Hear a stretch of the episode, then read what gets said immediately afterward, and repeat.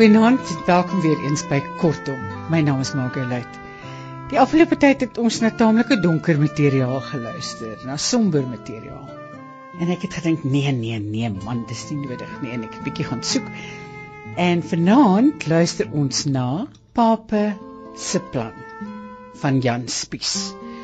En niemand anders nie as Leon Creur gaan dit vir ons lees. Die twee moes mekaar eintlik geken het. Dis tog jammer hulle het nie. Papa se plan kom uit 'n bundel van Jan Spies met die titel Profeet met kondensmelk wat by Tafelberg verskyn het. Lekker luister. Van die oudste intrekkers van die distrik Maltoheu was die beroemde gesin van 'n Merwe. Hulle was ou oom Hendrik van 'n Merwe en sy drie seuns, oom Kolie, oom Hendrik en oom Isak.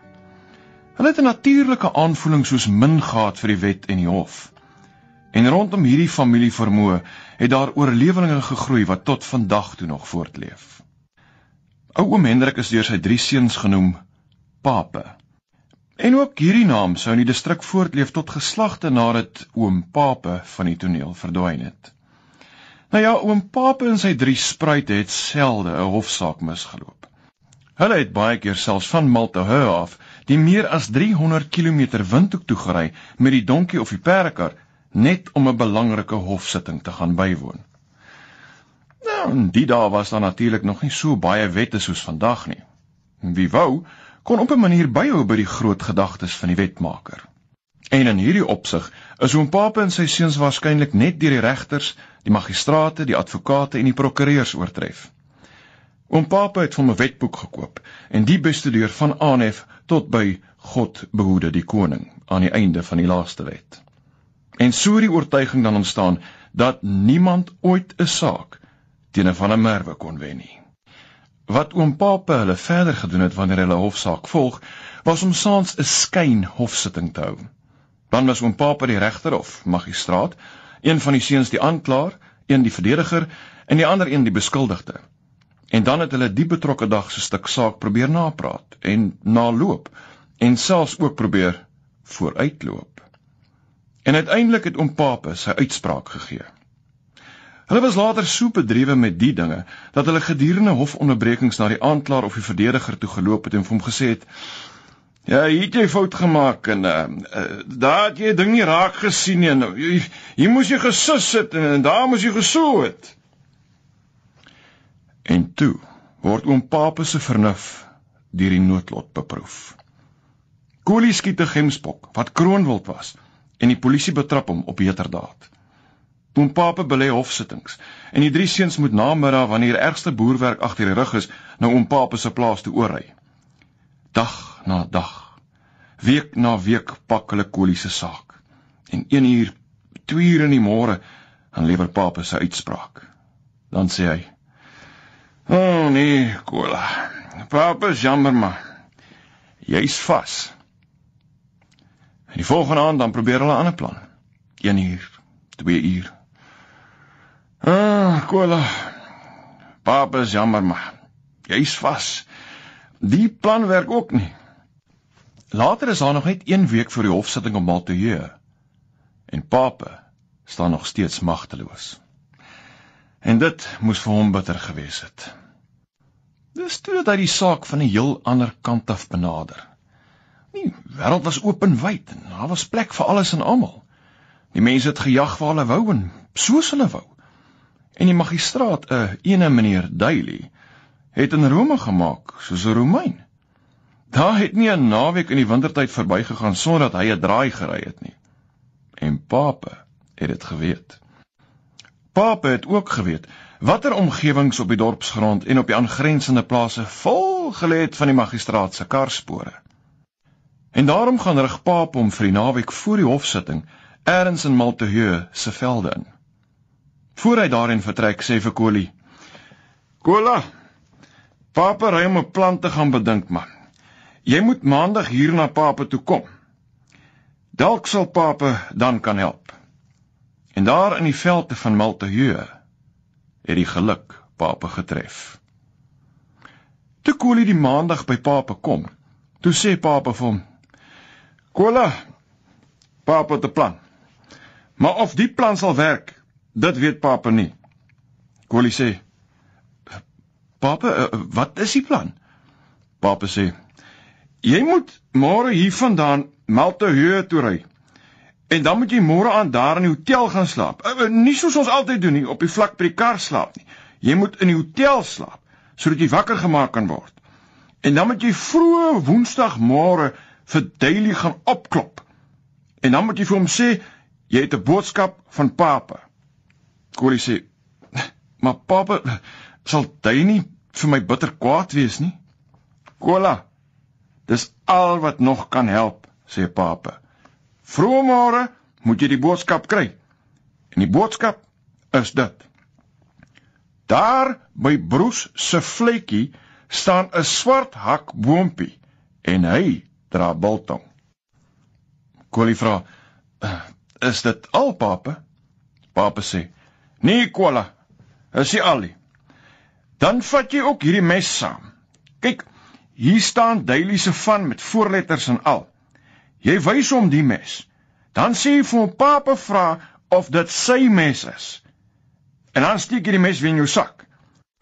En dan sê jy vir hom: "Papa laat weet Papa wil dit later graag self vir hom kom gee."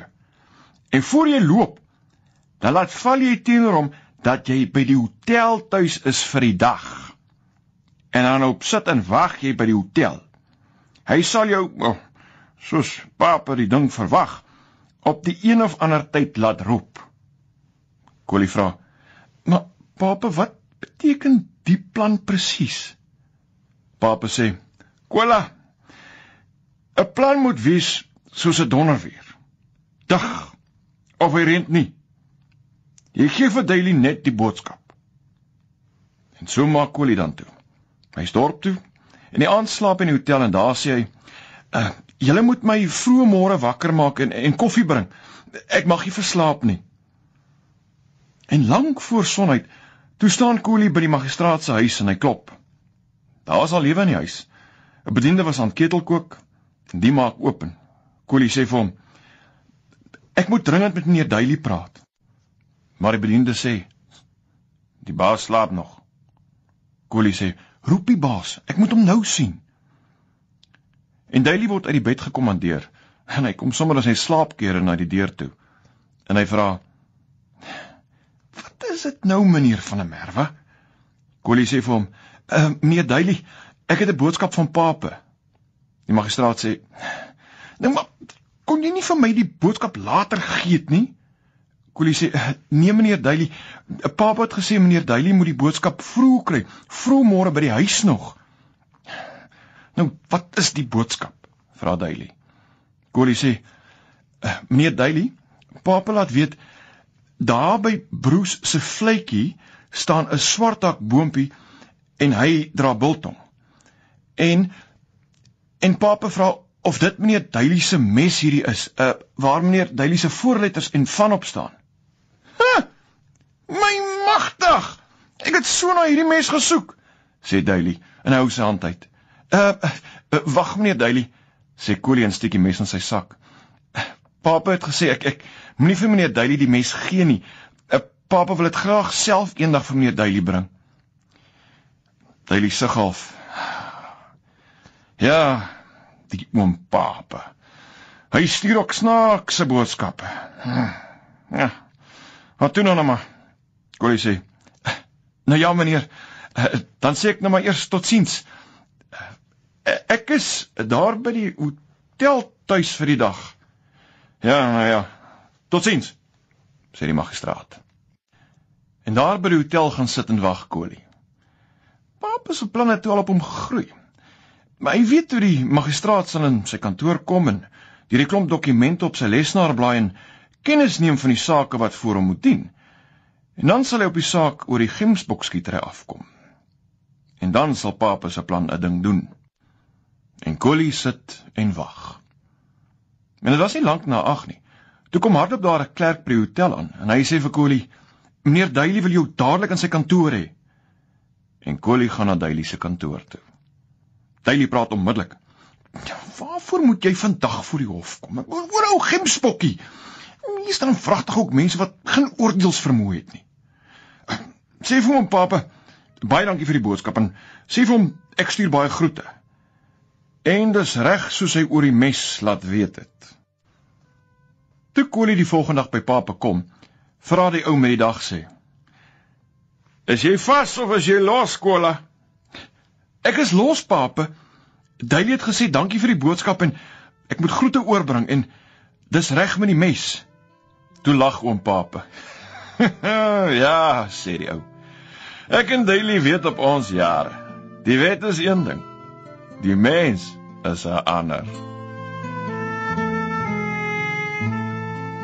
Leon Creer het vir ons Pape se plan gelees van Jan Spies wat uit sy bundel Profeet met kondensmelk van Tafelberg gekom het. Van my maak hy luit alles van die aller aller allerbeste. Tot volgende keer.